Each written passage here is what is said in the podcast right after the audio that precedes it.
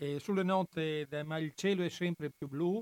Buonasera a tutti, io sono Bruno Branche, saluto tutti gli ascoltatori di Radio Cooperativa ovunque essi siano e do, uh, e do subito la notizia più importante, la sigla della nostra trasmissione che ormai da anni qualcuno si ricorda dall'inizio alle puntate dei, dei, vari cicli di finestre sulla storia del 1917, del 18, eccetera, è stata oggetto di una interessantissima iniziativa a sostegno della Croce Rossa italiana. 50 star della canzone, della musica, si sono messi insieme per fare una, una versione corale di Ma il cielo è sempre più blu, che per raccogliere fondi per quanto riguarda il tempo della gentilezza, un progetto a supporto delle persone più fragili colpite dall'emergenza Covid e le più grandi associazioni industriali del settore musicale sono riunite per questa iniziativa. 50 star hanno scelto, fra tutte quante le canzoni che si potevano scegliere, è stata scelta Ma il cielo è sempre più blu di Rino Gaetano, Baglioni, Dolce Nera, Elodie, Il Volo, Stato Sociale, Gianni Morandi, Neck, Noemi, eh, Pinguini, Pupo, Raff, Umberto Tozio, Nerne Vanoni, 50 si sono messi a per cui da martedì dal 7 maggio alle 18 su Amazon.it che ha offerto 450.000 euro per iniziare questa campagna a sostegno del Tempo della Gentilezza, un progetto della Croce Rossa italiana. L'evento Italian All Star for Life alle 18 del 7 maggio sarà disponibile per la prima volta le, la canzone, la versione corale di questa canzone che è la sigla della nostra trasmissione Finestre sulla Storia ah, dalla mezzanotte sarà disponibile un po', eh, la traccia sarà disponibile, penso, ovunque nei vari siti. E il ricavato dei diritti sarà devoluto, come ripeto, alla Croce Rossa Italiana. Noi siamo molto orgogliosi del fatto che la nostra sigla sia diventata la base di un progetto così interessante e così di ampio respiro musicale. Ricordare e il grande Grino Gaetano, cui ah, io sono veramente molto legato, e in più sostenere questo progetto per ricavare fondi a favore della Croce Rossa italiana. Per cui stasera andremo avanti eh, con la sigla anche durante la trasmissione e le pause che sarà doveroso fare. Allora, Bruno Marà adesso stasera inizierà il programma come previsto di, nella, nella, nell'incipit che vi ho fatto ascoltare prima. Abbiamo due eh, grandi avvenimenti. 4, eh, 4 maggio 49 la, visto che parleremo di storia del calcio più che di calcio, non il calcio di oggi, nel calcio dei divi, il calcio dei milioni, il calcio dei miliardi. Parleremo del calcio quello vero, quello che Gianni Brera ha cominciato già nel 1949 a parlare e Gianni Mura poi che il suo libro purtroppo recentemente scomparso, grande giornalista di Repubblica, mentre con Brera pass- passeremo tutto lo scibile dei giornali dei quotidiani italiani sportivi e non abbiamo questo argomento importantissimo che ripeto è il 4 maggio del 49 quando eh, il G212 della compagnia aerea Ali stava riportando in Italia il Torino da Lisbona dopo aver disputato un amichevole con il Benfica e si schiantò contro il muraglione del terrapieno posteriore della Basilica di Superga in una circostanza veramente particolare. Chi conosce un po' Torino o non si ricorda di questo fatto sa che l'unico ostacolo per centinaia di chilometri nella pianura verso nella pianura il fine della pianura padana è la basilica, la collina della basilica di Superga, cioè non è un monte alto mille metri, è una collina da 200-300 metri. Eppure l'aereo, il G222, nonostante l'esperienza del comandante, che era uno che aveva fatto la guerra, perché siamo nel 49, per la nebbia, il vento, le situazioni meteorologiche particolari, alla fine si è schiantato addosso a, a, a questo terrapieno. Il grande Torino, eh, abbiamo perso, l'Italia intera ha perso una parte di se stessa perché quella squadra non rappresentava soltanto il calcio, rappresentava anche la rinascita della nazione dopo gli anni della guerra. Abbiamo avuto 31 morti, i giocatori non ve li elenco perché sono, è una lista infinita e persone che, che, che veramente hanno fatto, anche loro hanno fatto la storia d'Italia, su tutti cito Valentino Mazzola, e Romeo Menti e, e, i fratelli Aldo e Dino Ballarin perché sono quelli più vicini a noi, eh, Loic e, e Grezar che è triestino, Loic era di Pola, eh, Maroso era, Maroso era, era, era di, di, di era della, della, provincia, del, era lombardo anche lui assieme, assieme a, a, a, a, Ossola. E abbiamo gli allenatori, il grande Egri Eberstein che è uno che veramente ha fatto qualcosa di, di grande nel calcio e poi abbiamo perso tre giornalisti importanti Renato Casalbore, fondatore di Tutto Sport, Renato Tosatti della Gazzetta del Popolo, Luigi Cavallero della Stampa. E poi ovviamente i, i, l'equipaggio Pierluigi Meroni che era il comandante, Celeste Dinca, Celeste Bianciardi e Antonio Pangrazzi. Allora questa è una tragedia che eh, si è salvato il presidente perché era, perché era malato e il grande Niccolò Caroso che poi per anni ci ha lietato con le sue radiocroniche perché aveva la cresima del figlio e non è partito per questa, per questa amichevole per, per, festeggiare un giocatore del, del, del Benfica che, andava, che smetteva di giocare e, e abbiamo una tragedia, ripeto, che, che, è andata al di là di quello che sono normale, il normale campo, campo, sportivo perché, eh, ripeto, eh, 500.000 persone ai funerali non si fanno perché semplicemente perché è una squadra di calcio, è qualcosa che ha, che ha rappresentato un momento importantissimo della storia d'Italia. Come dicevo poc'anzi, l'altro argomento importante del, per restare in tema delle rievocazioni degli anniversari, è 4 maggio 1980 arriva la notizia della morte del maresciallo Tito del pomeriggio del 4 maggio, eh, 40 anni fa. Eh, famose sei stati, cinque nazioni, quattro lingue, tre religioni, due alfabeti, un solo Tito, eh, veramente ha cominciato a finire quel giorno.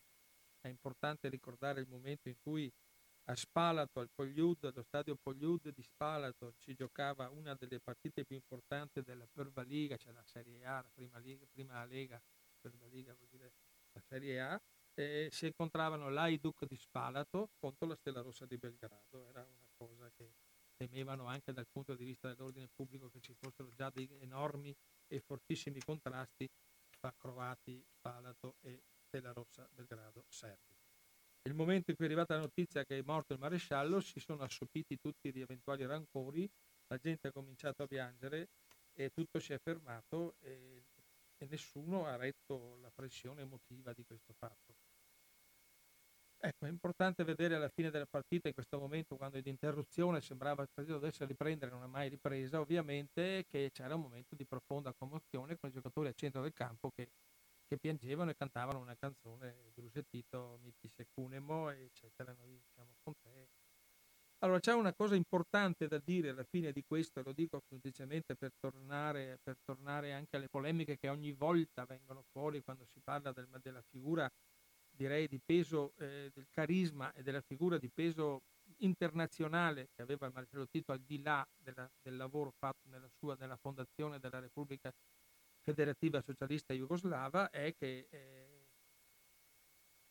è uno stereotipo da, da, da, da, veramente da eliminare una volta per tutte, visto che ne parliamo 40 anni dopo, che la Jugoslavia non è rimasta unita grazie al pugno di ferro, come dicono tanti, la polizia segreta, la centralizzazione forzata, eh, che avrebbe voluto Tito, che avrebbe negato le identità nazionali, eh, costringendo tanti popoli a convivere. Popoli sono convissuti dal 45 al 91 quasi senza problemi, tranne negli ultimi anni, comunque fino all'80 chiaramente senza soverchi problemi di di coesistenza fra repubbliche, etnie, i famosi alfabeti che dicevamo prima, i due alfabeti, le, le religioni e tutto quello che ne consegue. È stato un momento in cui c'era il consenso della popolazione, la federazione è andata avanti per la sua strada, per le idee del gruppo dirigente eh, jugoslavo, non era soltanto lui che pensava a queste cose, perché i, te- i teorici non era certo lui, c'è Cardelli, ci sono altri che sono molto preparati nella nell'edificare una, una, una, forma socialista che poteva funzionare o non funzionare, poi sappiamo che i fattori esterni, c'è stato qualcosa che, fattori interni ed esterni che ha rotto questo meccanismo. Ecco, la, la, nella puntata precedente devo rendere omaggio, come sempre, dato, dato il mio rispetto totale e assoluto per, per, il, per Sandro Pertini, che l'ho eh, criticato dal mio punto di vista, ripeto, giustamente per quell'improvvido telegramma che ha mandato ai giudici di Padova, specialmente in, a, a, al procuratore e, a, e, e, al sostituto eh, PM Calogero, quando si è, ha voluto eh, ringraziarsi eh, del, del, dell'operato fatto quando è iniziato il processo, il processo 7 aprile. Allora, quella, c'è una cosa da dire che a tre anni dalla scomparsa di Tito, Sandro Pertini ricordava Tito come uno dei più cari compagni incontrati sul suo cammino. Per, per, per, queste altre, e altre eh, affermazioni, eh, dichiarazioni, Pertini viene da più parti ostracizzato su questo argomento perché ovviamente c'è quelli che vogliono togliere la non onorificenza concessa a, a Tito, eh, perché può avere subito la fascinazione di un essere spregevole, perché voi sapete che quando si parla del nemico eh, le, gli, epiteti non mancano, ma allora io domando e dico retoricamente come, cosa avrebbe potuto dire Pertini dopo tre anni dalla morte di Tito eh, eh, commemorando la sua figura? È stato un presidente socialista, un presidente partigiano, entrambi sono presidenti socialisti e partigiani.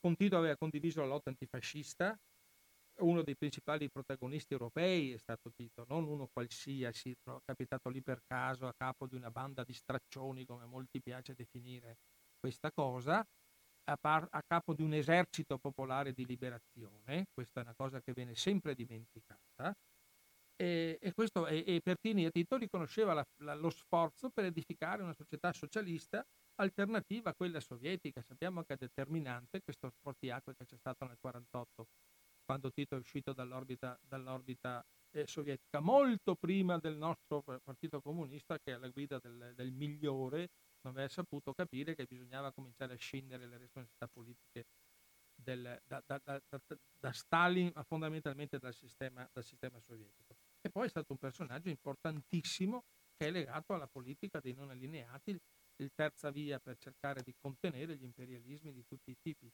Cioè per cui si critica Pertini per certe affermazioni, si deve dare giusto eh, riconoscimento e giusto peso a quello che è stato, a mio avviso, il più grande Presidente della Repubblica che abbiamo avuto dal 45, dal 46 in poi. Rimane sempre una figura eccezionale e come addirittura morale e come capacità. Poi, come tutti, abbiamo qualche sbandamento, qualche sbavatura che io mi sono permesso di citare perché era necessario eh, ricondurre le cose al giusto peso e al giusto valore. Come disse Enzo, Biagi, il telegramma era inopportuno, andava fatto a voce e, pro, e, e, possibilmente dopo gli avvenimenti, non durante gli avvenimenti, perché si dà un peso eccessivo anche al ruolo della magistratura che deve restare indipendente anche da una figura come Sandro Pertini. Bene, questa è la, la, la premessa che, che, è doverosa per due date e due personaggi eccezionali, per due avvenimenti storici eh, Superga che abbiamo, abbiamo, per anni ricordato Superga e anche quest'anno ovviamente nei limiti della situazione c'è stato solo il cappellano e il capitano che sono andati a, a porgere omaggio alla, a, a, alla, alla, lapide che c'è, eh, se uno vede le fotografie dell'incidente di Superga viene da rabbrividire. Vittorio Potto che era il commissario tecnico nazionale, quello che ha avuto il compito più duro forse di andare a riconoscere un aereo lungo 40 metri che alla fine era rimaste forse 5-6 con le salme, immaginate in che situazione. Questo va il ricordo doveroso di chi ha vissuto da bambino gli anni immediatamente dopo la, la tragedia di Superga, perché in casa mia eh, il calcio era una cosa seria, perché mio papà era, era stato un, un calciatore professionista, per cui si viveva in un modo un po' diverso questi avvenimenti e io mi ricordo le cataste di, di riviste come Sport Illustrato in cui io ho imparato qualche anno dopo, appena ho potuto leggere, ho imparato a conoscere tutto quello che il calcio portava in Italia. Punto, ecco perché mi interessa parlare di calcio dal punto di vista sociale, perché è un momento in cui la società e lo sport si devono fondere assieme. Purtroppo ultimamente non va molto così, però io rimango fedele a quello che era il passato e il passato più, più bello, più gioioso, più interessante, più, più storico di quello che è il calcio. Infatti il libro di oggi, il mondo di Gianni Mura, che è un grande giornalista che parlava non solo di, di calcio, ma infatti la sua grande passione era il ciclismo e in particolare il Tour de France. Eh, adesso andiamo a parlare immediatamente perché c'è anche di, di, di contraltare a Gianni Mura, non si può non parlare di Gianni Brera, che era il suo maestro, l'inventore, adesso fra poco vi ricorderò, di tante parole che adesso abitualmente usiamo, usiamo addirittura fuori dal, dall'ambito sportivo perché molte parole sono diventate eh, di scena politica, il famoso scendere in campo eh, deriva dal calcio, non deriva da un'analisi sociologica profonda, è una frase che è abituale, no? le squadre scendono in campo, qualcuno a suo tempo è sceso in campo, eh, per cui abbiamo, sono quelle frasi che restano nella storia, come le convergenze parallele del grande Aldo Moro, cioè sono quelle cose che, no, che bisogna imparare a leggere tutto l'insieme delle cose. Però oggi è anche il 5 maggio, abbiamo due, due coincidenze veramente molto particolari. 1818, 5 maggio, nasce Carlo Marx, citazione doverosa a uno dei maestri della filosofia economica mondiale. 5 maggio 19, 1821 a Sant'Elena muore Napoleone Bonaparte. Lo, veramente lo spettro dell'Europa non si aggira più. Lo scriverà molto più tardi Carlo Marx nell'incipit del manifesto.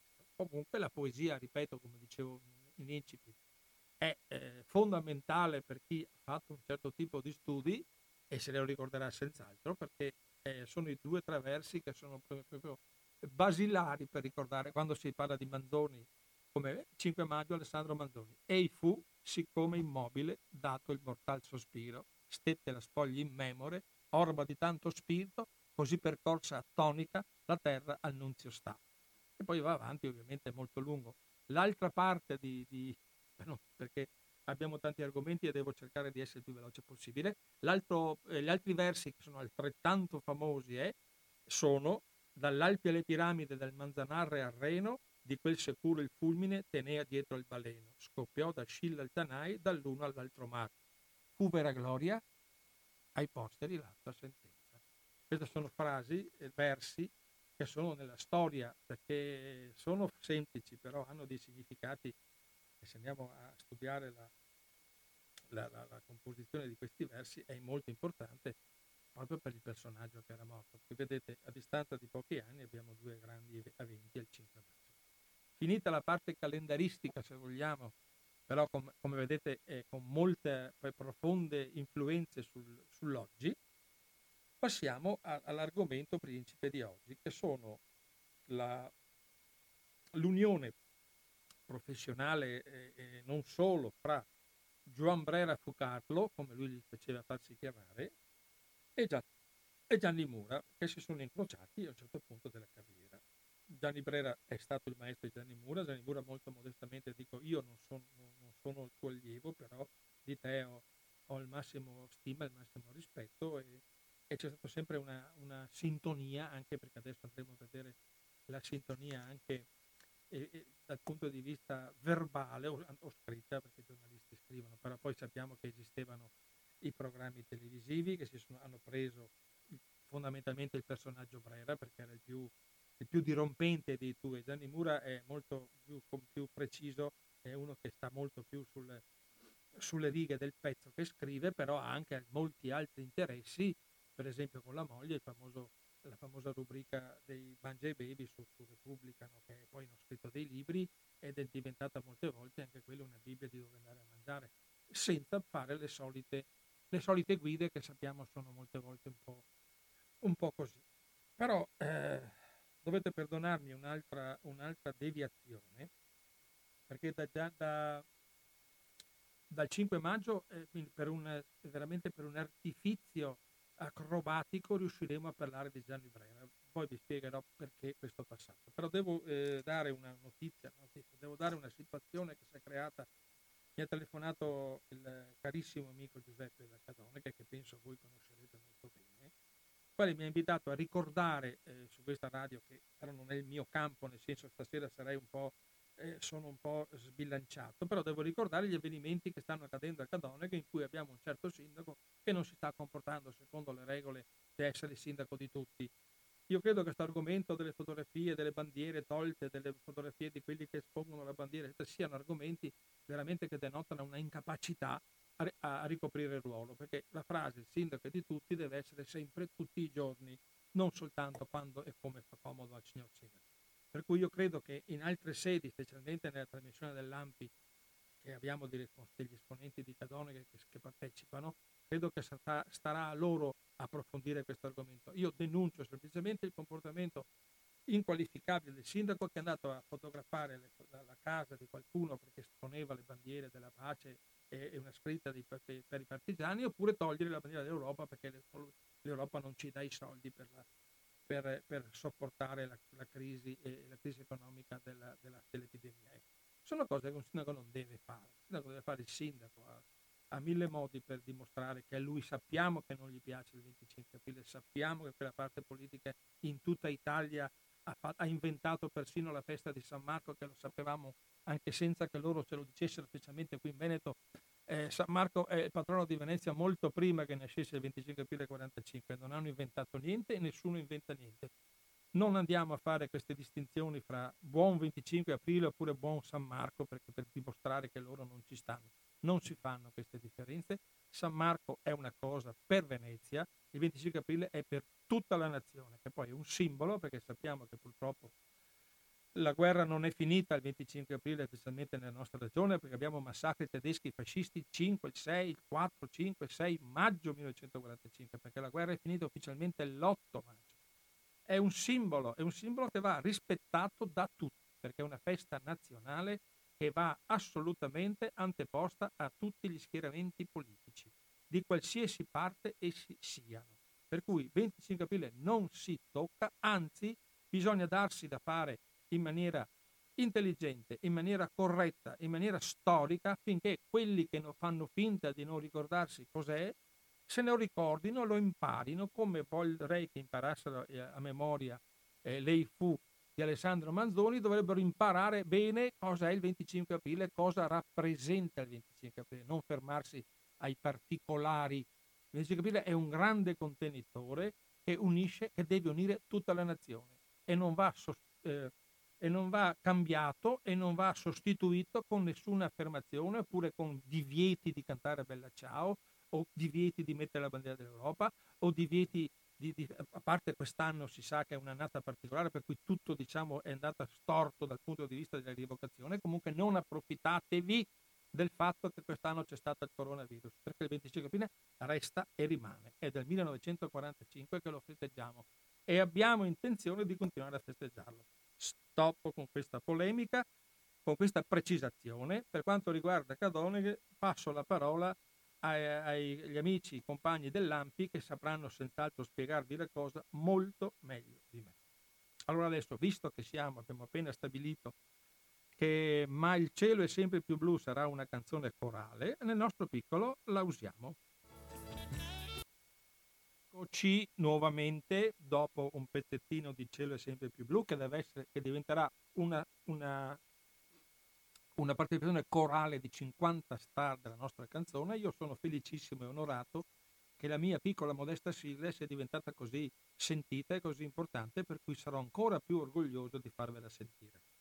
Ti dicevo poc'anzi come si fa a passare da Alessandro Manzoni a Gianni Brera, cioè è un salto mortale carpiato che però è interessante per capire il personaggio, per entrare nel personaggio Gianni Brera, ripeto che è eh, la, la, parte, la, la, prima parte della, de, della storia di, di oggi, no? la seconda parte è, è, Gianni Mura, col suo libro che adesso andrò a raccontare.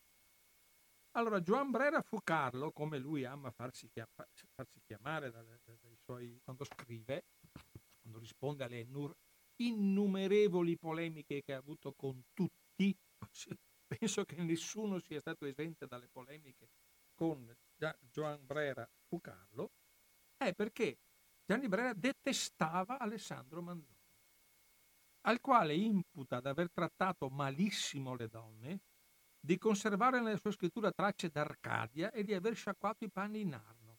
Infatti, quando scrive un saggio su Don Lisander, il nome di Alessandro Manzoni, trabocca di viscerale antipatia.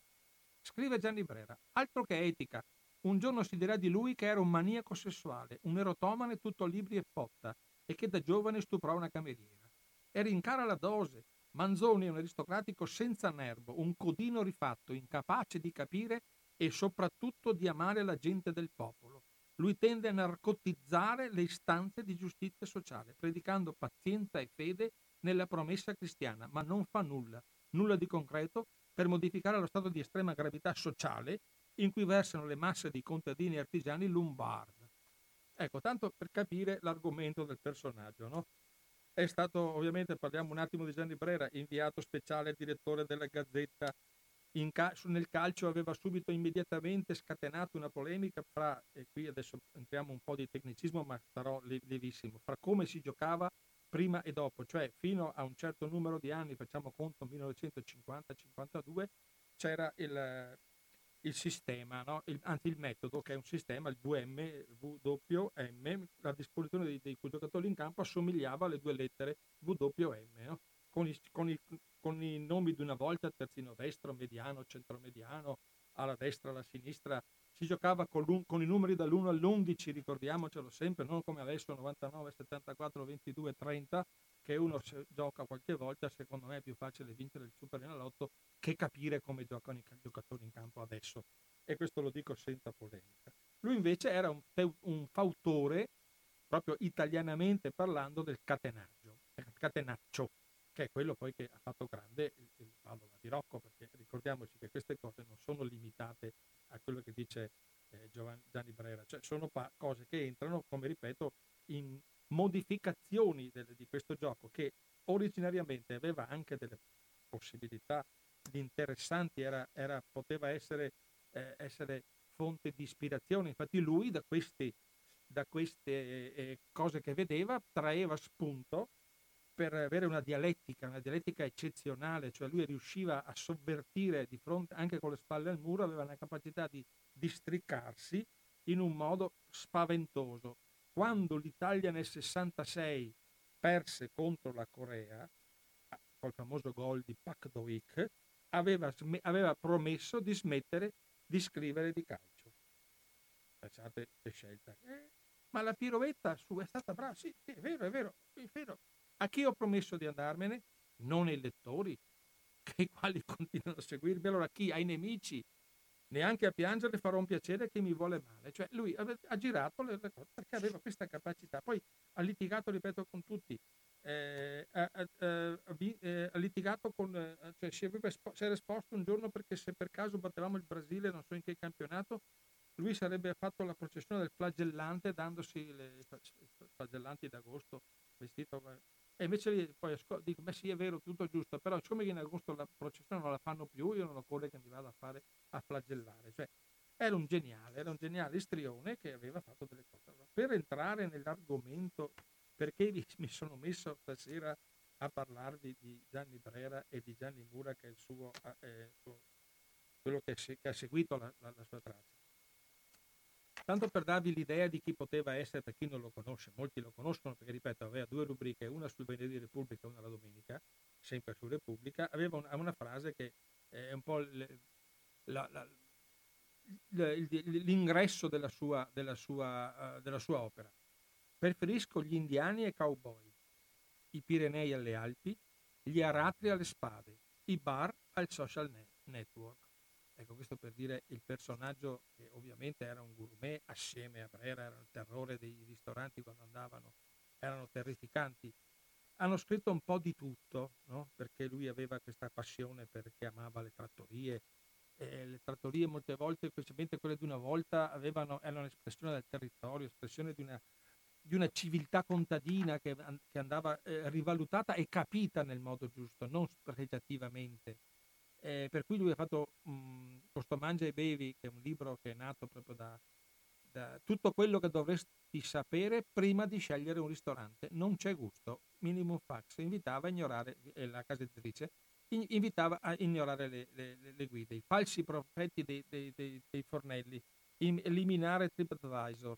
Eh, affondava la, la, nell'ironia la moda assurda di fotografare i piatti, questo lo dico indipendentemente perché lo dice eh, Gianni Mura, l'ho sempre sostenuto anch'io, che se metà tra cani, gatti e piatti, eh, un quarto delle fotografie che inutilmente ammanniscono i nostri social andrebbero limitate perché non servono a niente. Specialmente quando mi fanno vedere una pizza margherita vorrei sapere che differenza c'è fra quella che ho mangiato il mese scorso e mangerò il prossimo mese.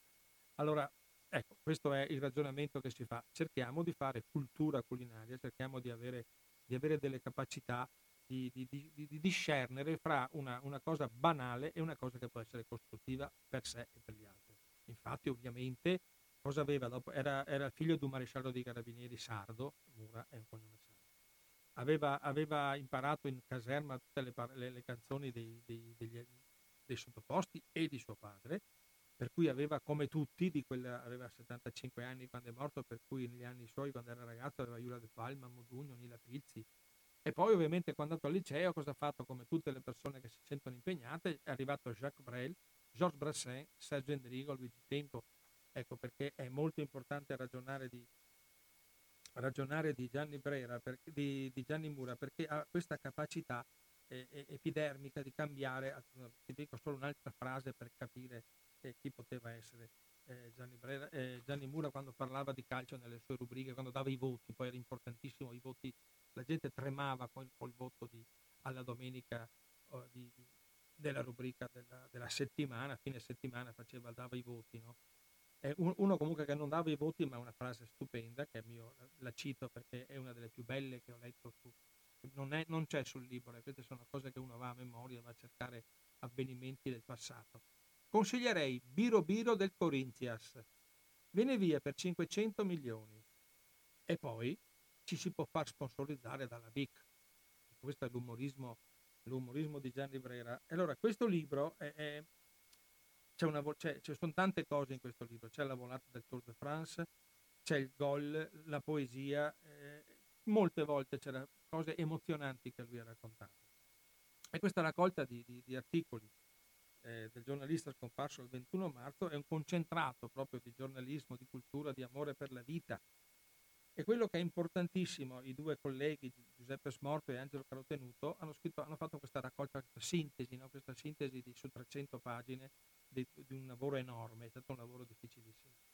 Quello che è importante di questo libro adesso è diventato più importante a mio avviso, è perché ovviamente per ovvi motivi editoriali la prefazione era, è, è, perché il libro è scritto, non è che era, è di Carlo Verdelli. Ah, Carlo Verdelli, allora direttore di Repubblica. Cioè noi siamo riusciti in un mese, il libro è uscito il 17 aprile, non è neanche passato un mese, e abbiamo già cambiato direttore per la notoria manovra eh, da parte della famiglia Agnelli che sul più bello che c'era una situazione anche di insicurezza personale di Carlo Verdelli per le minacce che aveva ricevuto da parte di ambienti fascisti, cosa fa eh, la famiglia Agnelli? Si cambia i direttori come si cambiano le mascherine. È sostituito con, con l'attuale direttore della stampa, cioè ex Carlo, Maurizio Molinari. Allora la problematica di adesso è che la Repubblica chiude una, una parte di storia, ecco lo dico perché è, è importante sì parlare di Gianni Mura, di Gianni Brera in questo caso di, Carlo Vedelli e del libro. C'è stata una, una cosa epocale, no? una cosa epocale al punto che De Benedetti a 84 anni pensa di fondare un giornale per conto suo, visto che i figli lo hanno un po' fregato, gli hanno venduto la Repubblica, si sono tenuti i soldi tanto per essere leggeri oggi. No? Allora, mh, è, è, così che stiamo passando da, una, da un giornale liberal socialista, come difende tra, strenuamente il suo fondatore arzigogolando e arrampicandosi per gli specchi sperando che, come ha fatto anche Corrado Augias, anche lui, tutte quelle frasi, frasi fatte, no? spichiamo che il direttore... Eh, invece non è, è, impossibile perché a questo punto abbiamo al posto del, del gonfalone social, eh, liberal socialista di, di, di, di, Eugenio Scalpari avremo un gagliardetto della Juventus come stemma, come stemma di Repubblica, cioè aspettiamocelo. Cioè, io sono un lettore di Repubblica fin dal primo giorno che è uscito per cui non ho niente, non ho, sì, posso avere dissentito qualche volta, posso avere indubi, però non ho niente di personale, anzi purtroppo sto continuando a comprare perché non ho per il momento alternative alla mia lettura personale, cioè non sto facendo lo spot di nessuno. Comunque questo cambio di cavallo in corsa che ha fatto l'editore, che tra altre cose la sede legale in Olanda così paga meno tasse, queste vanno dette, queste cose vanno ripetute e vanno eh, sottolineate agli elettori e agli italiani che molte volte si dimenticano no? di questi populismi, questi nazionalismi eh, di retroguardia che, siamo, che qualcuno si inventa perché non avendo niente da dire va in cerca di queste cose, però una delle aziende leader dell'economia italiana con tutto la Exor, con tutti i suoi intrallazzi che si è comprata tra altre cose anche Repubblica, ha la sede, la sede sociale in Olanda così paga meno tasse. Ecco, c'era quell'epoca, in quei giorni c'era l'hashtag Io sto con Verdelli, in cui penso che molti avranno partecipato, no? proprio perché eh, addirittura mi pare che il, 20, il 24-25 aprile era la data della sua, esecu- della sua, morte da parte di quei gruppi fascisti assassini che stanno infestando i, i, i social. E cioè, è accaduto che nel momento in cui è sotto scorta eh, queste oscure e macabre minacce di morte, triste spettacolo è che invece che dire io sto con Verdelli come hanno fatto penso centinaia di migliaia di lettori di Repubblica, gli Agnelli evidentemente non stanno con Verdelli, non stanno con Verdelli e lo hanno licenziato. Questo per dire Abbiamo 40 anni di storia come giornale, lo definisco liberal socialista perché l'ha detto il suo fondatore, per cui la prendo per buona, anche se magari potrebbe essere, potrebbe essere anche eh, opinabile questa frase. Comunque io ho rispetto per, per il nonno del giornale, il quale, il quale, ha voluto ammettere che resterà lì lo stesso, io con dignità poteva anche andarsene in pensione a questo punto e abbandonare gli Agnelli e, e Molinari, che sappiamo che non è un giornalista affidabile, senza, senza malizia lo dico. Non è il massimo dei, dei, direttori, come per carità non era il massimo forse neanche Carlo Verdelli, perché dopo un Ezio Mauro indubbiamente è difficile trovare un altro giornalista all'altezza. Comunque questo risultato è che abbiamo fatto una piccola, hanno prodotto i due colleghi una piccola antologia di quello che è stato l'impegno, le campagne sociali, le interviste. Non c'è solo sport in queste pagine, ecco perché mi piaceva parlare di questo libro, anche se è un libro di divulgazione, è un libro di facile reperimento, almeno credo che, che sia stato venduto subito tutto, tutto però forse verrà ristampato, per cui se per caso vi capita di, di rivederlo, mh, mm, consiglio proprio personale, eh, comparato perché c'è tante di quelle cose che io ovviamente non posso eh, 300 pagine di, di 40 anni di, di, giornalismo non si possono eh, ridurre in poco. E, e, quello che è importantissimo è, è, sono i termini che venivano usati. Adesso io vado a cercare, con la vostra pazienza, vado a cercare la, gli, gli argomenti per cui i due grandi giornalisti, entrambi, perché nessuno fa una classifica e nessuno vuole, e nessuno vuole eh, Eccoli qua. Allora, tanto per capire di cosa stiamo parlando, così entriamo un po' nel merito della discussione. Eh, lui ha avuto due, person- due maestri, Gianni Mura, così mi permette di tornare a Gianni Brera e, e poi e, e a Luigi Veronelli, perché ovviamente essendo uno che scriveva molto di cibo, aveva bisogno anche di, di una base, di una fonte sulla quale ispirarsi. Poi ha avuto come collega Mario Fossati, che è un altro grandissimo giornalista, e lui piace, ovviamente non poteva non piacere Georges Simenon perché essendo un innamorato della Francia, anche se Simenon è francese ma è tutto ambientato, ambientato a Parigi, eh, è una citazione a proposito di questi momenti in cui lui viveva e che ve la do perché anche questa rappresenta come quella di prima del, del ci faremo consolidare dalla BIC. Qui invece dice uno dei pochi sport in cui Berlusconi non abbia investito una lira è il ciclismo. Dunque qualcosa di buono il ciclismo deve averlo. Era un innamorato del ciclismo, ma il ciclismo parliamo che lui ha cominciato vent'anni fa a seguire il tour. Pensate quante cose sono cambiate in vent'anni. Aveva le sue passioni, per carità, lui era un innamorato di, di Pantani, odiava Armstrong che ha imbrogliato tutti quelli che si potevano imbrogliare. Aveva questo tour, la sua passione, la partenza con la macchina, con l'autista, eh, la macchina a noleggio si chiamava la Troia, perdonatemi la parola, perché essendo a noleggio era la macchina di tutti. Ed era una... Eh, e non c'erano regole nel loro, loro viaggio attraverso il, a seguire il tour.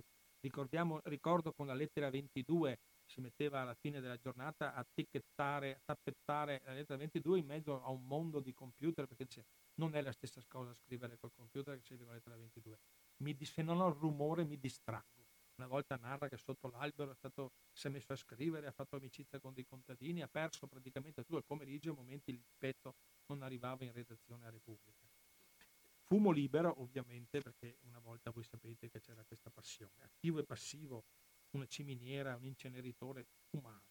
Bagaglio libero, dietro c'era sempre spazio. L'importante è che ci fosse spazio per quello che si andava a comprare durante il viaggio. Salamina, un, un roccoforte, un cappellino, una maglietta, un album, poi si portava via un album di Paolo Conte per ascoltarlo in qualche situazione, alla cieca, linguaggio libero, e questo è molto importante, adesso passiamo fra poco al linguaggio, che per entrambi è una cosa fondamentale, eh, senza compromessi, senza segreti, senza freni. Itinerario libero, cioè dopo la sosta in sala stampa ovviamente perché bisognava passare eh, anche con le ultime notizie, con il radar della tappa, eccetera, si andava a cercare possibilmente nei ritagli di tempo, aspettando che i corridori che arrivassero a un certo punto predestinato, si cercava la, la trattoria.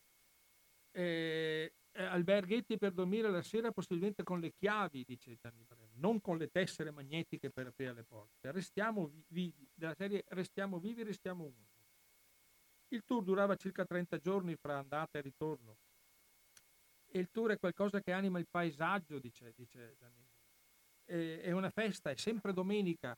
Eh, e dopo pochi minuti che sono passati è già tutto pulito, tutto in ordine. Tutto, Io adesso lo dico questo perché lui è, è innamorato di questa cosa. Il Tour de France per la Francia è la Francia come la baguette, la voce di Edith Piaf, le gauloise senza filtro e il pastis. E questo penso che sia una definizione da mettere nella storia, giusto?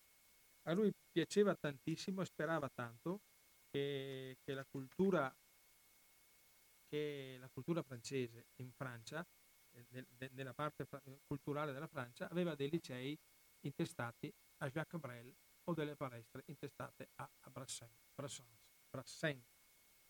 Eh, per cui abbiamo anche noi qualche palazzetto di Andrea, dobbiamo essere sinceri, non è così, non siamo così eh, arretrati. Comunque questo è le, il suo grande amore per la Francia, per il ciclismo. Cioè, e lui ha cominciato col ciclismo, poi è arrivato al calcio. Il calcio sappiamo che è una, un momento anche di, di grande, eh, come ripeto, di grande risvolto sociale, non è soltanto una, i famosi 11 con i pantaloncini che rincorrono una palla. Eh, come per contro Gianni Brera ha detto che il ciclismo gli sembrava uno sport da arrotini, cioè non è che ci fosse entrambi avessero proprio visione comune delle cose, comunque ci sono delle cose interessanti. Allora, i, i Gianni Brera, Giovan Brera Fucarlo aveva, aveva ai suoi tempi, e cito qualcosa per chi magari non c'era o non se li ricorda, il famoso eh, rombo di tuono, parlando di Gigi Riva, l'ha inventato lui. Eh, la Caccone, che era, era, un personaggio in cui dal primo momento non sono andati d'accordo perché eh, Brera voleva che, che, che, che, Herrera facesse un certo tipo di gioco della sua squadra. Eh, Herrera gli ha risposto: Io nella mia squadra ho fatto così col famoso VM di prima, ho vinto tre scudetti e poi ha vinto le Coppe dei Campioni intercontinentali con l'Inter, eccetera. Beati gli interisti che se lo ricordano, battutina ferocissima contro di loro. E, però alla fine probabilmente avevano ragione tutti e due, cioè uno doveva salvare la faccia che era Herrera e quell'altro non si divertiva a punzecchiarlo. Eh, lui aveva una passione per i giocatori fo- forti fisicamente, infatti dopo Rombo di Tomo aveva Stradivari che era Vialli, quello che giocava con la Sampdoria. Mazza Sandro invece era, era, era, era Mazzola, il figlio del Valentino morto a Superga, poi aveva altri giocatori, poi aveva grandi simpatie perché aveva simpatie per Beppe Viola che si sono divisi molte volte le scene televisive. Eh, aveva con i Leone, ce l'aveva con Altafini perché non brillava per coraggio quando le cose si mettevano male. Poi una delle parole più importanti coniate da Gianni Brera è Abatino.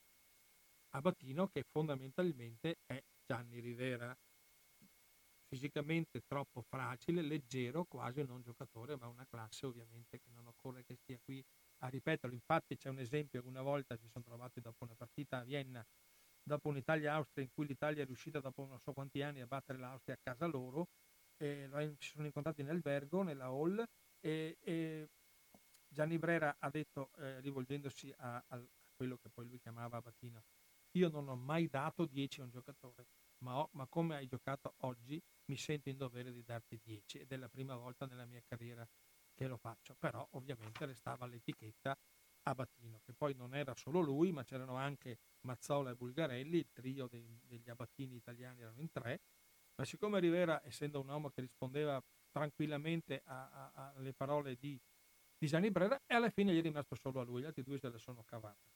Rombo di tuono, ve l'ho detto prima, la potenza devastante di Gigi Riva, il barone Causio, che quello che molti se lo ricorderanno, che il suo nome però, la battaglia vera, il nome di battaglia di Causio era Baron Tricche Tracche, a immagine del fuochi d'artificio delle sue finte.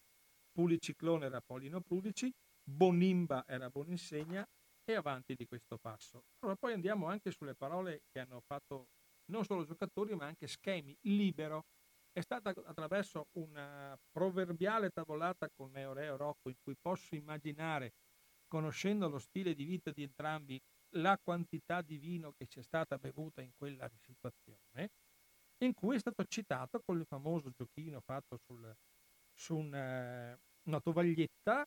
Eh, Gianni Brera ha spiegato a Rocco perché si chiama libero e che gioco deve avere. Rocco lo faceva già, eh, ricordiamoci che non è che il libero l'ha inventato Gianni Brera. Gianni Brera ha inventato la parola lipsia, il giocatore che giocava dietro di tutti, che ha rivoluzionato gli schemi, gli schemi del calcio, infatti il catenaccio, le verrou, come lo chiamano in Francia un, un altro allenatore che adesso non mi ricordo il nome, però è una parola francese, verrou vuol dire stesso parola catenaccio, veniva usato proprio per definire il modo di giocare, no? la difesa in linea e un giocatore dietro, no? per cui che anche quella è una derivazione del gioco ungherese in cui ho imparato in questi giorni, c'era il centravanti arretrato, era i debutti nella storia della, della, della, dell'Ungheria che poi ha perso nel 1954 a, a, Berna contro la Germania piena di, di doping, questo non è che sapevo niente di nuovo, c'era questo centravanti che arretrava a protezione della difesa e queste sono evoluzioni che fanno proprio della tattica che diventa una cosa molto interessante se uno la studia co- con calma, con freddezza, senza farsi prendere dalle, dalle cose. Poi un'altra cosa che lui ha chiamato è stato il primo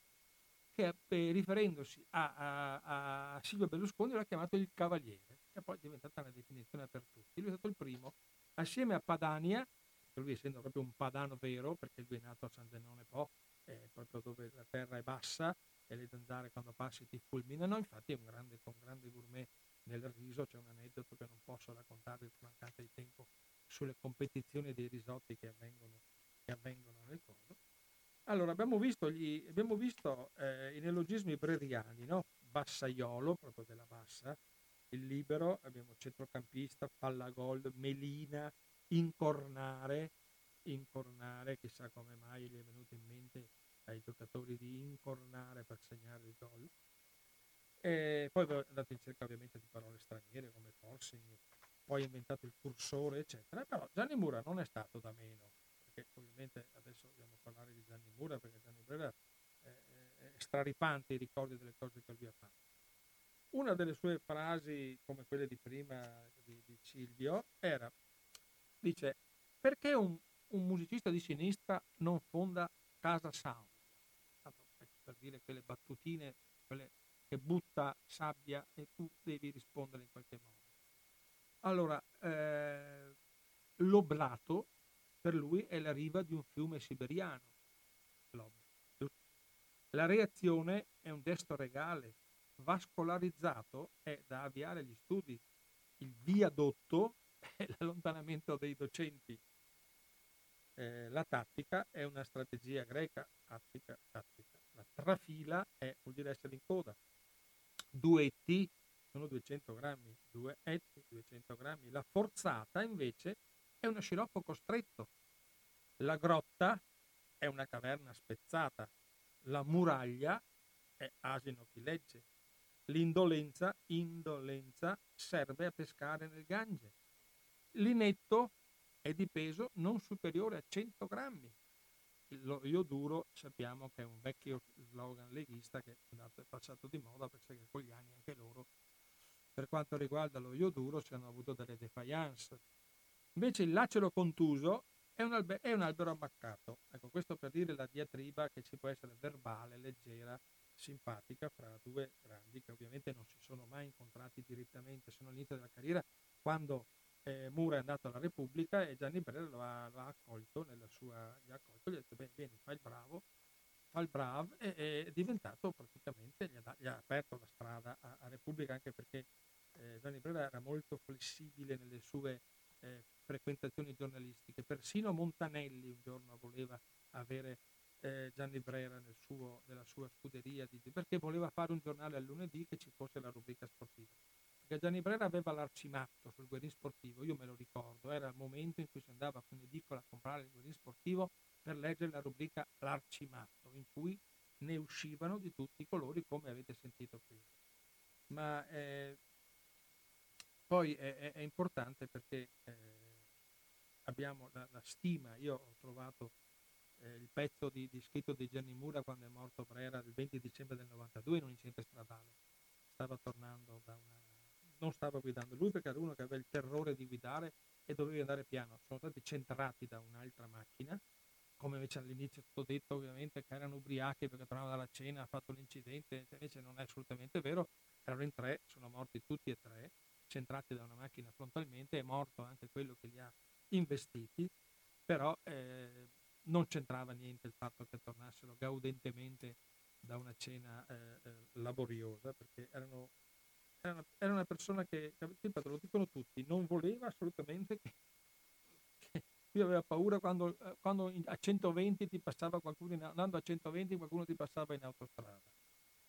Eh, l'unica cosa che ha avuto, dice di bello quando è morto, eh, giravi pieno di pilloline contro tutto eh, nel suo leggendario bor- borsello di pelle di ippopotamo, ha evitato l'orrida vecchiezza, l'infermità, il bussare insistente della signora dei denti verdi. Questo è quello che dice, che dice, che dice eh, Gianni Mura parlando del, del, suo grande amico e, e, maestro. Allora, a un certo punto abbiamo queste 300 pagine che dobbiamo in qualche modo andare a.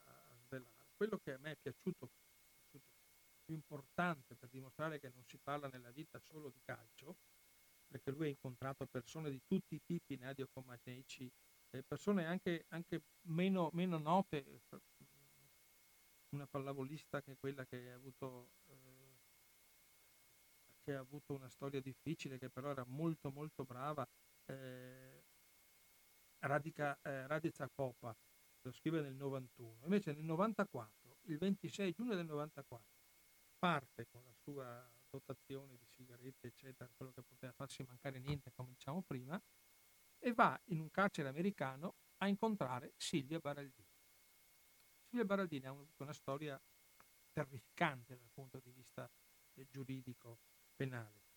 Eh, una donna forte che è resistita per, è stata condannata a 43 anni, dunque nel 94 ne aveva già scontati 12, per complicità in associazione terroristica del gruppo 19 maggio, nemmeno una goccia di sangue a suo carico, né possesso di armi e vent'anni presi per le rivelazioni di un pentito incapace di dire di che colore avesse gli occhi. Forti azzurri lasciano il segno, ma capace di denunciarla per gli autori di una rapina mai avvenuta in California, in un periodo in cui lei stava nello Zimbabwe. Ormai ho smesso di chiedermi, dice la Barra, se tutto è stato legale o no successo che quel che è successo, cerco solo di uscirne bene. Hanno cercato di corrompere l'FBI perché parlasse e per punizione l'hanno mandata in un carcere di quelle di massima sicurezza, nella tomba bianca di Lexington nel Kentucky, un carcere che persino gli Stati Uniti hanno dovuto chiudere su pressioni di Amnesty International, il famoso paese della libertà, no? quello che ha tutte le, vuole avere le stelline a posto nel giudizio del mondo. Ecco, lui è andato in questo carcere a, è un carcere sotterraneo il Lexington, il carcere di Lexington. Eh, ci sono torture psicofisiche, hanno subito di tutti, poi lei si è ammalata. Poi in carcere bisogna lavorare, i momenti più duri la paura di non farcela, dice. dice eh. Poi l'hanno trasferita a Danbury, nel Connecticut, 90 minuti in auto da New York. E alla fine parlavano in spagnolo perché, eh, per capirsi, no? Silvia Bardini non è che parlasse in italiano molto è andata via da bambina e veniva ogni tanto in Italia, non è che, che fosse è solo italiana di, di, di, nazionalità. E qui comunque è, è, è, c'è stata una pressione internazionale da parte di decine e decine di intellettuali che hanno scritto, lanciato eh, proclami, lanciato raccolte di firme, eccetera. Il governo americano, ha, siamo nel 94, ha già risposto due volte a quello italiano che non se ne parla non può scontare la detenuta Silvia Baraldini, matricola 05, eh, non può scontare in un carcere italiano il resto della pena. I motivi umanitari non gliene fregava niente a nessuno, non sono stati ritenuti sufficienti. Allora, qui bisognava fa- fare delle scelte. Eh, dice, eh, cosa dobbiamo fare? Allora, è da dire che nel 99, siamo, qui siamo nel 94, come vi dicevo poc'anzi, è dovuto arrivare, non, eh, anche Giovanni Falcone è andato a, a, a, sentirla e a parlare perché le chiedeva di dissociarmi. Io ho detto, ma di cosa devo dissociarmi? Ho accettato la condanna, la responsabilità, ma non rinnego il passato, fa- sono innocente, non ho fatto niente. E allora, quando me li hanno dati 43, mi sembravano tanti, dice Barbaradini, adesso arrivano dentro ragazze di 20 anni condannate a 40 anni per il primo spaccio di droga e loro stanno peggio di me. È dovuto arrivare il, mil, il 24 agosto 1999 affinché, eh, perché Silvia Baraldini fosse rimpatriata per scontare in Italia il resto della pena, in seguito a un accordo bilaterale al trattato di estradizione eh, USA, È stato importante eh, che, fosse, che fosse andata all'aeroporto Armando Cossutta, che era l'unico che era stato autorizzato come parlamentare a visitare la carcere di Damboli e le portò le rose rosse. Il ministro della giustizia Olivero Di Liberto, anche lui del PCD, uno dei principali artefici dell'accordo, affermò che la Baraldini era una persona il cui ritorno in Italia è fonte di gioia, soddisfazione e orgoglio, non solo per motivi di opportunità istituzionale, ma non andò all'aeroporto, perché sappiamo che poi le polemiche sono state grandissime. Poi ci sono state le congetture, questo fa male, fa male sentire quello che, quello che sta dietro, visto i rifiuti reiterati, poi c'è qualcuno, le congetture, eh, sulla concessione del rimpatrio e addirittura siamo arrivati a stabilire che fosse stato uno scambio con la mancata estradizione dei piloti americani responsabili della strage del CERMIS il 3 febbraio 98. Ecco, queste sono cose che fanno male perché il diritto è diritto, le sentenze dicono vanno rispettate, però ci sono delle sentenze che non, po- non possono essere rispettate come in questo caso. È stata una cosa oltre l'illegalità. Ed è stato molto bello che ci sia stato il fatto che si sia mosso, ripeto, qualcuno ha tentato una strada la più difficile, poi sarà mosso il, eh, il guardasigilli Conso nel 93, che è cominciato a rompere il fronte perché Conso è una persona estremamente pratica e molto esperta dal punto di vista del diritto. E alla fine è arrivata anche una ministra della giustizia, almeno forse meno peggio delle altre, eh, Janet, Janet, Reno, prima donna in USA ministra della giustizia, perché a un certo punto eh, forse qualcosa potrebbe essere caduto. Poi c'è da dire che Gianni, Gianni Mura nella sua precisione le, eh, la, era stata concordata una, un colloquio di due ore, quando è arrivato un'ora e 55, la, la responsabile della, della l'assistente della direttrice è arrivata dicendo eh, il tempo sta per finire e alla fine ci sono le due ore concordate, due ore sono. Tieniti da conto, le dice, dice, lei a me, poi alla fine è uscita che dice lei, che dice a Gianni, a Gianni Mura, tieniti da conto con quello che ha passato. Allora abbiamo detto eh, che poi nel 2001 fu ricoverata in, in, in, in, ospedale qui in Italia al Policlinico Gemelli, poi gli vengono concessi gli arresti domiciliari a Silvia Barradini, nel 2003 ottiene non senza polemiche una collaborazione con il Comune di Roma sindaco Veltroni. Per effetto dell'indulto Baraldini, Silvia è stata scarcerata infine il 26 settembre 2006, eh, anticipando solo di due anni la possibile eh, libertà sulla parola che avrebbe potuto ottenere secondo la legge federale americana nel 2008. Ricordo che la condanna è del luglio 1983. Ecco, questa è una pagina impor- importantissima della del libro, a mio avviso, di, di, Gianni, di, Gianni, Mura, Il mondo di Gianni Bruno, perché come dicevo, non solo sport, è andato a toccare un argomento poco noto, dimenticato, solo forse gli addetti, ai, quelli che si occupano dei diritti civili, dei diritti umani, hanno conoscenza di quello che è stata la, l'ignominia di tenere tutti quegli anni in carcere una persona con delle prove veramente estremamente labili, però lui è stato, è stato e l'ho scelto appositamente come, come come pezzo, diciamo, fondament- non fondamentale, uno dei pezzi che mi sono piaciuti di più. Per quanto riguarda, senza andare, ripeto, del tour ve ne ho parlato, del calcio ve ne ho parlato, per parlare anche di quello che è questo, questo giornalista, che sa toccare tanti argomenti con estrema umanità. Per cui, forti della, delle, le, de, che, la, che, la, nostra sigla diventerà un pezzo corale, allora ne ascoltiamo un altro pezzo. Ed eccoci, è terminata la nostra dose serale di, di, musica di, dedicata alla sigla che diventerà una, una, una performance corale di 50 star della canzone italiana per sostenere un progetto della Croce Rossa Italiana. Per cui dopo il 7 maggio siete tutti invitati a partecipare alla raccolta fondi, penso che sarà una cifra molto bassa l'acquisto dei diritti di una canzone eh, così eh, a scopo esclusivamente eh, benefico Per cui eh, è importante, io per, spero di, che sia una, una, una, versione che possa piacere anche ai nostri ascoltatori, però sarà mia premura eh, ovviamente averla proprio per l'importanza che, che è anche la, la, la, fortuna di avere questo pezzo, questa canzone un po' dimenticata, è tornata un po' con questo, con, con questo con questa epidemia, con questo, questa pandemia è tornata un po' a sentirsi, è stata usata anche altre volte, però era, anche quello mi faceva, mi, faceva, mi faceva, piacere perché dicevo, ecco forse una canzone che abbiamo, che avrà indovinata per i contenuti.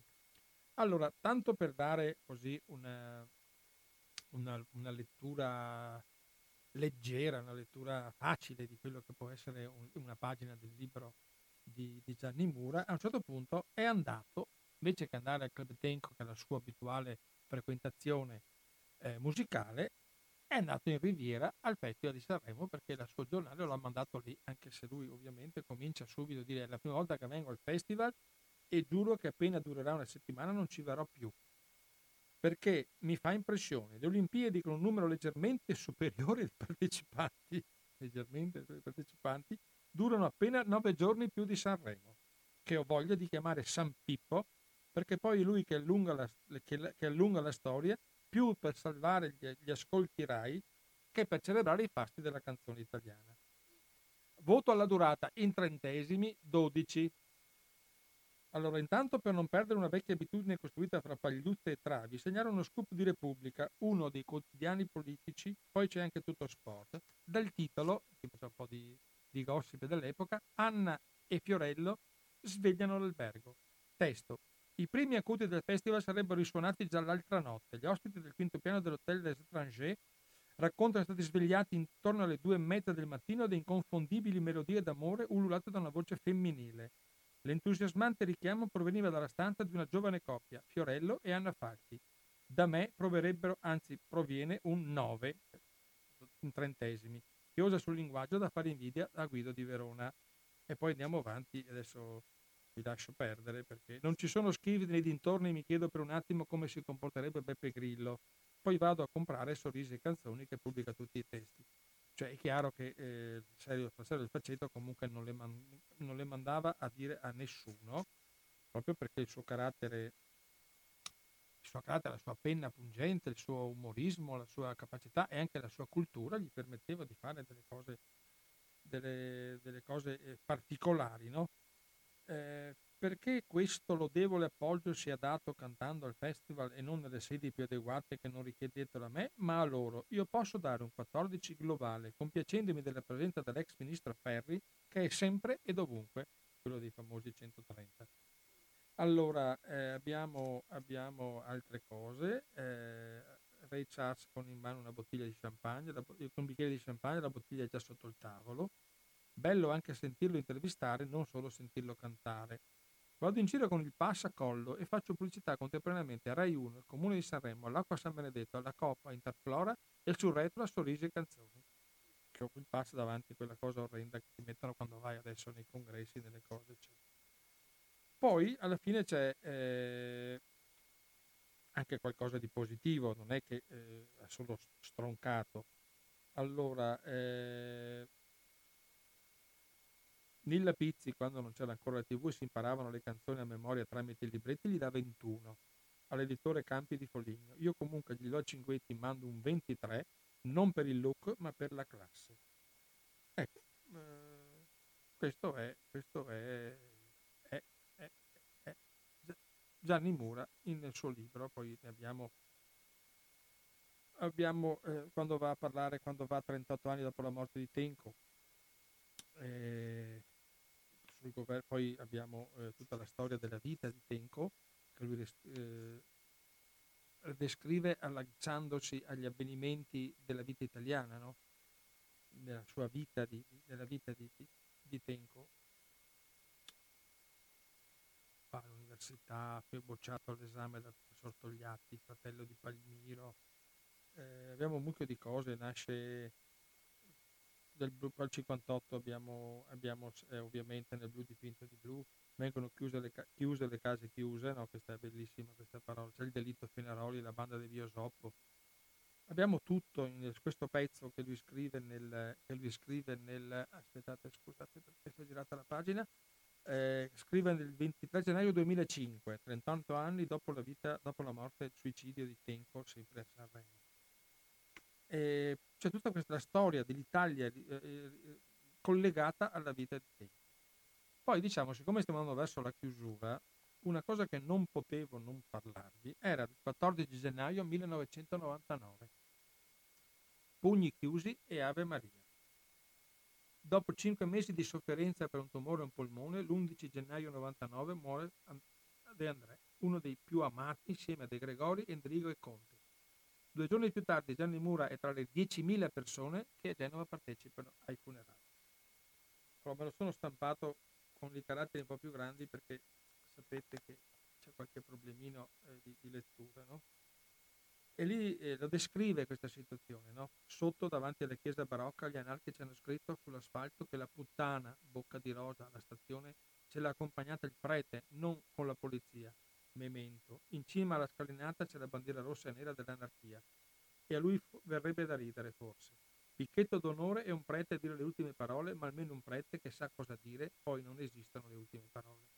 E questa è una mattina di sole freddo in una piazza come sospesa sul porto, una piazza spartiacque tra la città di chi, di chi sta meglio e la città di chi sta peggio. Scendi una rampa, sei in piazza Sarzano e di lì nei vicoli, uno dei primi è vicolo Boccadoro. Allora, poi ci sono delle citazioni delle canzoni, no? Io mi dico che è stato meglio lasciarci che non esserci mai incontrati nella canzone del giugno 73. E ora non piangere perché presto il concerto finirà, questa è Verdi Pascoli ma più ancora del tempo che non ha età siamo noi che ce ne andiamo. Valzer per un amore.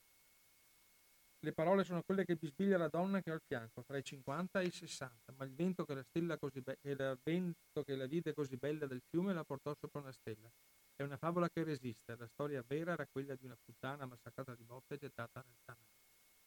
Un'altra canzone che resta uguale è Il cielo in una stanza. Paoli le scrisse pure per una puttana, ma viva dei carruti. Cantava di puttane e di balordi dall'inizio degli anni 60, di zingari e transessuali sull'oro del 2000, prima del 60 prima che fosse battezzato e irriso il bonismo. Le Monde ha scritto che Fabrizio era il Brassens italiano e dette dai francesi un gran complimento. Ma io penso che Brassin citi come monolitico una cosa come Creuse de Mar non ci avrebbe mai pensato.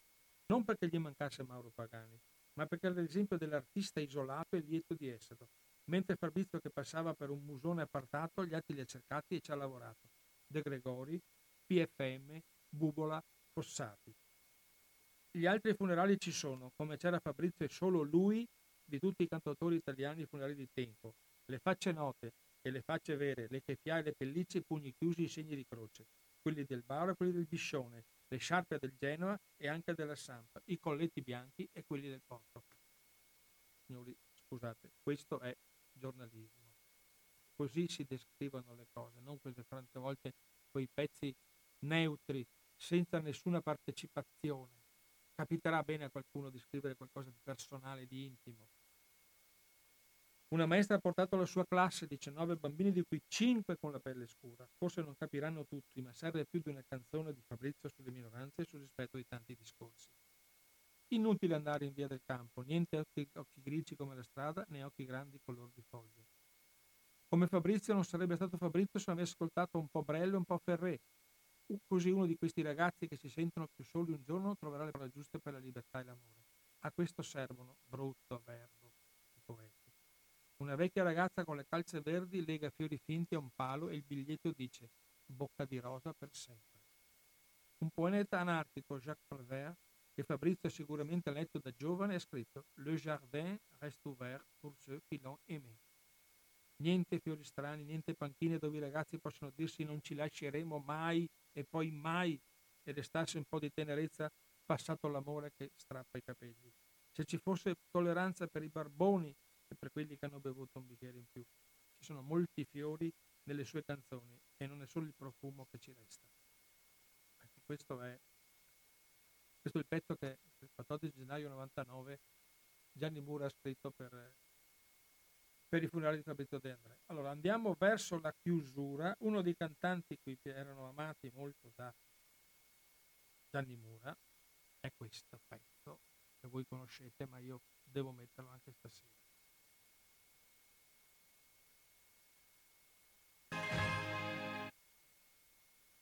Ed eccoci verso la addirittura finale, siamo verso lo sprint, abbiamo in fondo eh, lo striscione dell'ultimo chilometro, come ovviamente eh, ha scritto molte volte suo, nel suo stile.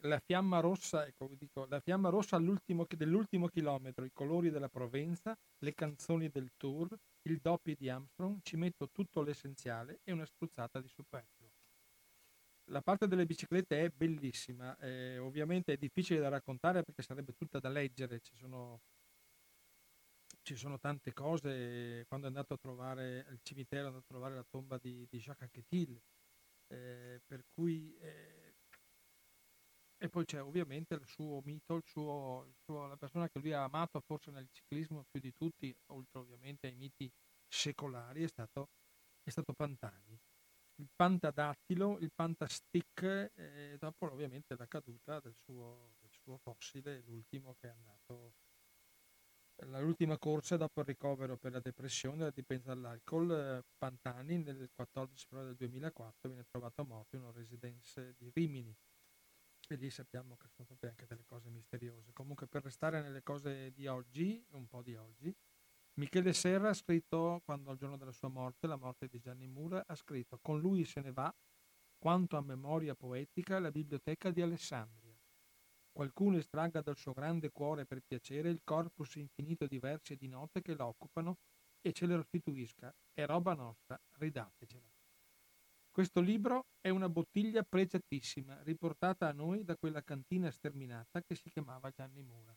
Ecco, questo è lo spirito in cui va letto questo libro ma che qui va anche raccontate queste cose, perché ripeto, si poteva parlare tanto di calcio, tanto di io ho parlato il minimo possibile di calcio, se non nella parte, diciamo, eh, storica, nella parte sociologica del calcio, che va letto e visto e vissuto in un modo completamente diverso dal divismo di adesso e dalle cronache di quanti miliardi prendono o di, o di questa settimana questa estenuante polemica se la Serie A riparte o meno cioè non possiamo pensare che una nazione che ha avuto quasi 28.000 morti per un'epidemia sia appesa al fatto che se la Serie A riparte o no. Se necessario si potrà ripartirà e altrimenti penso che non sia come Caporetto se non riparte la Serie A. Sopravviveremo anche a un'estate senza calcio. Io sono innamorato del calcio storico, l'avete penso di averlo dimostrato ampiamente, sia parlando quella volta del libro E vinca il migliore, speriamo di no, la mitica frase, lì c'è una parolaccia che non si può dire, di Nereo Rocco, il giornalista di Milano, quando è venuto a intervistarlo qui prima della partita a Padova. Io ho dei ricordi personali che mi legano il calcio, per cui non, sono, non sto parlandoci bene o male a seconda di quello che è l'andamento e l'andazzo. Il calcio va letto in un modo completamente diverso, bisogna essere tanto meno tifosi e più osservatori, cioè non bisogna pensare alla violenza. Il calcio non deve essere violento violento né dentro né fuori dagli stadi.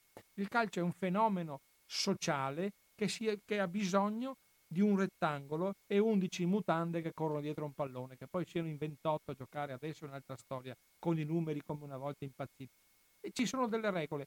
Io proporrei che qualcuno nelle, nelle società di calcio facesse un po' di lezione di storia del calcio, perché se uno va a prendersi la, la, la passione per il calcio di Gianni Brera quando descrive i mondiali del 1950 all'Italia 90, si emoziona a, ricordare i nomi, gli avvenimenti, le cose, i particolari. L'Italia che dopo Superga, abbiamo iniziato con questo e finiamo con questo, è andata nel 50 in Brasile ai campionati del mondo in nave, perché avevano tutti paura dell'aereo. Cosa è successo? Che la, la, la trasferta è lunghissima. A forza di giocare hanno perso i palloni perché cadevano in mare e sono stati 4, 5, 10 giorni senza più giocare perché dovevano in nave non c'era più palloni, al massimo un po' di esercizio fisico, ma senza pallone il calcio a quell'epoca, senza pallone come adesso, non si può fare. Ecco, tanto per dire la psicosi che si era creata perché la tragedia di, di Superga è stata una cosa devastante e dal punto di vista tecnico, perché sono di meno una, forse la più forte squadra che l'Italia abbia mai prodotto, e poi questo fatto che sono rimasti praticamente eh, sperduti non sapendo più cosa fare. Ecco, questo per dare l'importanza che può avere il calcio. La Germania del 54 che si risolleva dalla sconfitta della guerra e pur di vincere ricorre già uno dei primi casi di doping. Dopo una settimana tutti in ospedale con l'itterizia, quelli che hanno vinto contro la mitica Ungheria di Puskas. Cioè, sono cose che vanno lette, nella, nel, diciamo, vanno lette storicamente, non solo dal punto di vista prettamente calcistico, che per carità c'è tanto da discutere, però c'è anche da dire questo. E allora concludo con, con le parole di Ilvo Diamanti, che penso molti di voi conosceranno, che scrive su Repubblica, dice io scrivo da, su Repubblica da vent'anni, ma da 30 almeno la leggo regolarmente e visto che mi piace il calcio, ho sempre seguito un maestro, come Gianni Brera, e successivamente il suo allievo, Gianni Mura, divenuto a sua volta maestro. Mi hanno insegnato l'importanza del calcio dentro e fuori dal campo, di gioco, perché per molti italiani non è solo un gioco, ma un'identità.